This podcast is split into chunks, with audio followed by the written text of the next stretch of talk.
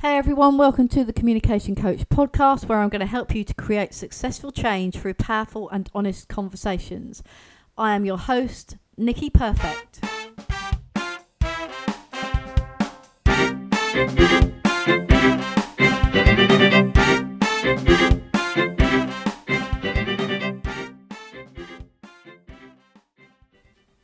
Everybody, and welcome to episode 69 of the Communication Coach How to Set a Good First Impression. I hope you're well and you're having a great week, whatever you're doing.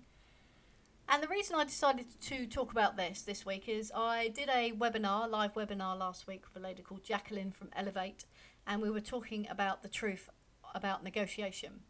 And some of the questions that were raised, so there was two separate webinars and we had the same sort of question that was raised during both webinars. So I thought, well, actually, I'll cover that off in a podcast. And also, I'll share with you my understanding of how to make a good first impression, what I believe to be true, obviously, um, and see if that would help you, whether you're going for a job interview, whether you've got a new date. I know things are a bit difficult and challenging at this time, and so lots of things are being done online, but we can still make that really good first impression, even if it's online or offline or on the telephone. There are some ways that we can do this. And the reason why this is so important, and especially was um, when I was negotiating, is if you think about if you were in crisis and somebody started talking to you, or just introduced you or walked up to you, what sort of impression are they making? So even in the world of business and now having my own businesses, I, I, I see this all the time with new customers and old customers is about that first impression that how do you sell yourself? And if you listen to, um, I'm not a marketing guru by any stretch of the imagination, but if you listen to people that are or have great expertise and knowledge in this, they talk about if you want to sell a product, then people have to believe in you. And it's the same in a conversation. It's the same if you're going for an interview, it's the same in a relationship. I believe that we are always selling ourselves, whether that's walking past somebody in the street, uh, walking into a shop and just buying our groceries. People will pick up an impression from you, whether you are conscious of the way that you're behaving or not. And often we're not conscious about it. And that's okay because it'd be really difficult to be super conscious of making uh, an amazing first impression all of the time. But think about those people in your life that you have met or seen on TV or on the radio who are incredibly charismatic. And there is something about them that you are drawn to them immediately. So they have to get out there um, when they put themselves in the public eye, especially, you know, politicians or celebrities. They're all making a first impression. And you will make a judgment based on that. So we talk about judgments a lot in negotiation and communication because we do make judgments. We can't help it, it's the way we're wired. It helps us to protect ourselves, it helps us to make a decision about whether we want to build a relationship with the other person and start trusting them. And that initial first impression is goes a long way to getting to the stage of trust. There's a lot of steps, I believe, in between but it's about that initial first impression and getting towards trust to then help either somebody in crisis or if you want to ask somebody out for a date or even if you are and i found this particularly in my case a step parent that first impression of building trust with a child that comes into your life is in incredibly different from how i imagined it to be. So I, in fact i'll show you the story of when i first met meg. So meg came into my life when she was six and I was 40 in my early 40s. Um, and I don't know if you can relate to this, but when you're in your 40s and you have been living your kind of life, you get wrapped up in your own kind of life. And suddenly to have a small person in it was a huge change, a massive change. Um, I loved having Meg in my life. Uh, being a step parent is an interesting and challenging experience.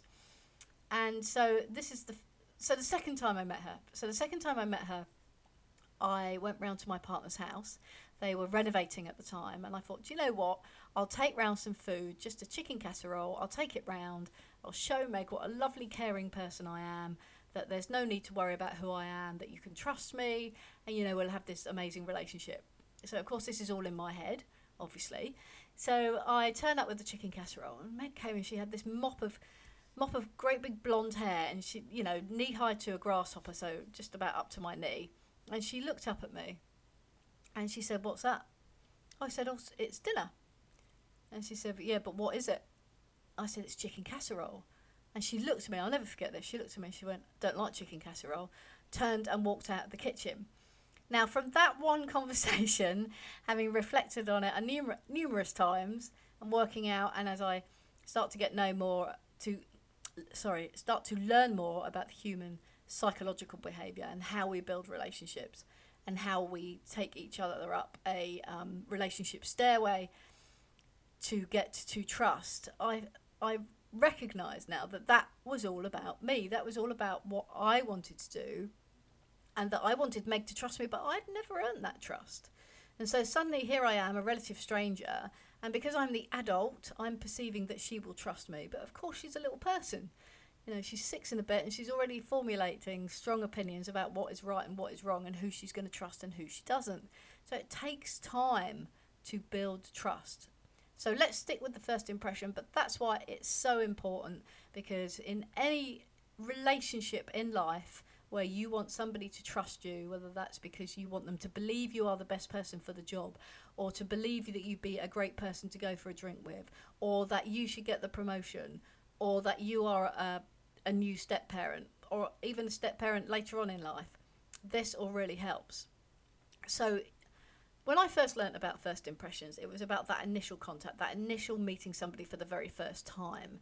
And through my experience, I now believe, and I'm not saying this is right, it's just a belief and what I have seen throughout my negotiations and throughout my life in general, is that first impression can be made daily.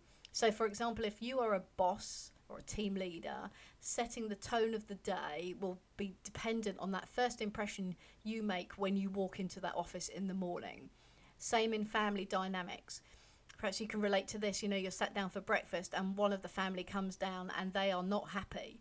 Uh, they are miserable, they're grumpy, and it has an impact on everybody else around that family table, around that family unit that first impression sets the day.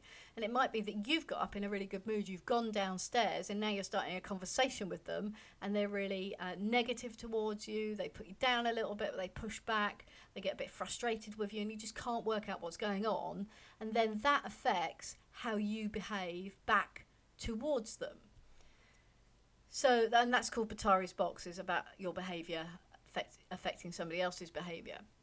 So I would like us to think about it today in how we set the tone for the day, what it's like to meet a complete stranger, and, and that every time we're meeting somebody new, we're setting a first impression. Even if we're just walking down the street, we're setting a first impression. Somebody walks through my coffee shop door, we're setting a first impression. So, how do you make a good first impression? So, here are three simple tips to doing so. I'll keep it nice and straightforward and simple. So, the first one is smile. Now, I'm going to caveat that with depending on the circumstances. So, when I taught negotiation, I would never say to somebody, right, the first thing you want to do is go up to speaking to somebody in crisis and give them a big cheesy smile because it's probably not going to work. But certainly, if you're in a friendly environment, then smile. And people can't help but smile back. And that's interesting. Lots of experiments have been done on this, and sometimes I do it myself just to see if it works. But when you smile at somebody, they find it very difficult not to smile back. Now, I don't. I'm not um, a. What's the word I'm looking for? I don't have lots of degrees or anything like that, but I do a lot of reading, and a lot of research shows this to be true. So, I mean, what I'm trying to say, I guess, is I'm in no means trying to tell you that I'm a psychologist or anything like that but I have read a lot of studies. And you'll notice when you smile, at, or if a baby smiles at you, that most people, even if they look quite sullen or serious, will smile back. We just can't help it. So smile or look approachable is probably another way of saying it. So look approachable. So often we'll be in our own little worlds, walking along the street, you know, thinking about something, and that can make us look quite serious, whether we want to or not. I have one of those faces that unless I'm smiling, I do look very serious. And I remember people saying to me before, um, "What's wrong?" And I'd be like, "Nothing's wrong." why do you think something's wrong? And they'll say, oh, because you look so serious or you look like something was wrong. But sometimes when I'm thinking, I just look serious because I'm wrapped up in my own world. So be look be approachable, look approachable. So that takes a conscious effort. And when I talk about looking approachable, that will be like with your hands down by your side, or sort of a, they call it like a wide body gesture rather than a closed body gesture. So, you know, if your hands are by your side, you look open, you look approachable, like you've got your head up, you're not got your head in your phone or your head in a book, and smiling at other people. You'll notice I've I've noticed, and I do this a lot, and I've noticed myself doing this. When I feel a little bit insecure about something or I'm in an environment that is unusual to me. So, for example, if I walk into a conference and there's lots of new people, I'm not great at networking. And a lot of people think because I do presentations and talks that I would be, but I'm not great at networking. I find, I, I find it a challenge. Um, I love people and I love listening to them and I love talking to them but when I go into a networking environment, I just I, I become a little bit introverted. So my security blanket, the thing that I turn to is to look at my phone, is to check my emails or check my social media or write a quick post. So I'll be doing something active. I won't just be kind of like looking at it, but I'll be doing something active. But that's that helps me to be secure. But that doesn't leave me approachable because what people will see is that I'm on my phone and not um, not engaging with others around me. So I look closed in. So just be mindful of that. If you are somebody who does the same practice, that when you're feeling a little bit nervous or insecure, or your immediate reaction is to get your phone out of your pocket and start looking at it um, because you're very busy or because you've got things to do. But that, but how does that look to other people? Does that make you? Would you approach somebody who was reading their phone in an environment like a networking event? Or would you go and speak to somebody who was just standing there having a coffee? So that's the question that I would ask you. The second one is be genuine. So there's that great phrase of be yourself because everybody else is taken, which is so true. When you try to be somebody that you're not, when you try to fake it, so to speak, people will see through that. They might not see through it straight away, and unless you're a great con artist, um, people will recognize that you're not being the person that you are, and they'll see that in interview, or they'll see, that in a relationship, or they'll see that when you are looking to talk to them about your pay rise, or looking to talk to them about um, something that's very important to you. So be genuine. People warm to people that are genuine, and it doesn't matter if you make mistakes. I remember one of my mentors saying about podcasting do live podcasts because people like the um, fact that you are putting yourself out there, that you're going live, that you make mistakes. People get that because it's a human trait that none of us are perfect. None of us are 100% at everything that we do. We get better with practice. But if you make a mistake and you're genuine, then people will st- will let it go and they'll still they'll just go okay well that's fine and like this, I remember doing this in negotiations. You know, being so paranoid about saying the wrong thing. But if you're there and you're genuinely there because you want to make a difference in somebody else's life, people will get that, and they'll warm to you just by, the fact that you are genuine. So that's the second one. And then thirdly is listen. And that's probably one of the hardest things to do now, especially if you're under stress. So let's use the example of having a job interview. When you're under stress in a job interview, and bearing in mind a job interview is slightly an artificial conversation because they're obviously asking questions from you and you're giving answers. But if you don't listen to the other person, you'll get caught up in what you want to say rather than answering the question, for example. If you don't listen when you're talking to somebody who's having a crisis and you're thinking about your own agenda or trying to problem solve, what happens is they will recognise that and they won't carry on with the conversation. If you don't listen when you're talking to, let, let me use Meg as an example. She's a great example in my life. If I'm not listening properly to Megan when she's talking to me and it's something important to her, and she realizes I'm not listening properly, she will stop the conversation. And no matter how hard I try and engage that conversation afterwards, she'll push back on it. She'll she'll just say, "Oh no, it's not important. It doesn't matter." When perhaps it was important and it did matter. And sometimes I find myself doing that with my partner as well. If I have something important to say and I think they're not listening, I'll stop and then they'll say, "Oh, carry on, I'm listening," and I'll, I'll be like, "Well, no, you're not because you're on your phone." And then they'll be right, okay, I put my phone down now. Let's engage. Um, and sometimes I'll have that childlike behaviour and go, no, I don't want to talk to you now because you weren't listening before because it was important to me. So just just be mindful of listening to what other people are saying, and there are several different ways that we listen. I've covered quite a few in the podcast. I can cover them again another time. In fact, I might do another podcast just on listening and, and how we generally listen as people. But one of the questions that came about time and time again from the webinar that I was doing last week was how do we get other people to listen to us? So it was along the lines of actually, I feel that I can be a really good listener in the right circumstances and that I'm fully present and I'm listening. I'm not trying to problem solve, and I'm not being judgmental. But how do I get other people to listen to me? And I thought, well, that's a great question. So I'll give you an example when I used to pick Meg up from school when she was young, and I always wanted to show her that I was interested in her day and her life and what was happening. Now you'll notice that was all about me and what I wanted from my day. I wanted to know what was happening in her life. I wanted to show that I cared about her. I wanted to appear to be the great step parent who she could talk to. So that's all about me. That's all about my own agenda. So that's that's important to remember because most of our conversations are about us and they're about our agenda. So just hold that thought as we move forward. So I would turn up at school, pick her up, and ask her loads of questions. Hey, how was your day? You all right? What do you do? Nothing. Well, you did nothing for eight hours? No, I didn't do anything. So you've been at school for eight hours and you did nothing? Yeah. Well, who did you talk to? No one. What did you do at playtime? Nothing. And so the conversation would, would go on. And as she got older, she would start to push back on those conversations. And it would almost become like an interrogation. And she'd say, why, why are you interviewing me about my day at school? And it was like, well, it's important to me. So I learned very early doors that she wasn't engaged in that conversation or listening to what I had to say because it didn't interest her. It wasn't on her agenda. So think about that. So re- remember, I just said the conversation was initially all about me and my agenda. Well, it's the same for Meg. It's all about her and her agenda.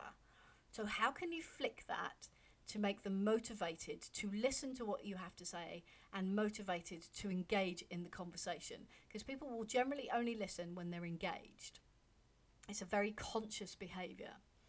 So, I found that she is incredibly motivated by animals, massively so. So, to the extreme. We have four dogs, four goats, a load of chickens. She'd have a load. Well, she wants to be a vet, so you can kind of see where her values, beliefs, and motivators are.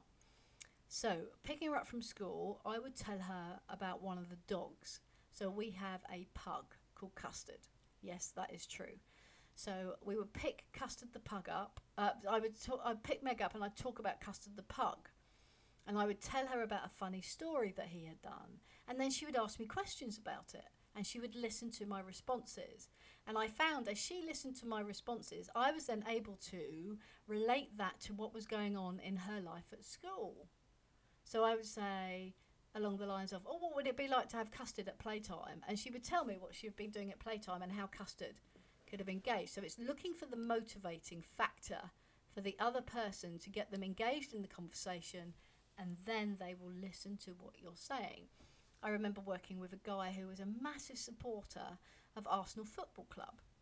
And you would know if they it was a good time to talk or, or a bad time to talk, depending on the scores over the weekend.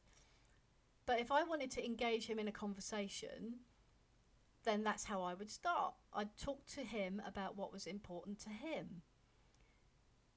So they're my three tips for making a great first impression. First impression, uh, they reckon it's about between 0 and 7 seconds that somebody makes an impression about you, and then they'll listen for things that will make them right because we all like to be right, just to make our decision right. So just bear that in mind as well. So first impressions are formed very quickly. But there's something that you can control, that you personally can, can take control of. And in a world where sometimes we uh, have fear because we can't control what's happening, uh, that's one of the that's one of the great things about when Stephen Covey talks about the seven habits of effective, highly effective people. He talks about having control of of your circle. Well, actually, a first impression is something that you can have control of. And actually, I'm going to throw a fourth one in there is practice, which sounds a bit weird, maybe, but practice what you're going to say. Practice how you're going to introduce yourself. Practice that smile. Practice walking into somewhere and engaging a conversation with a stranger and see how it goes.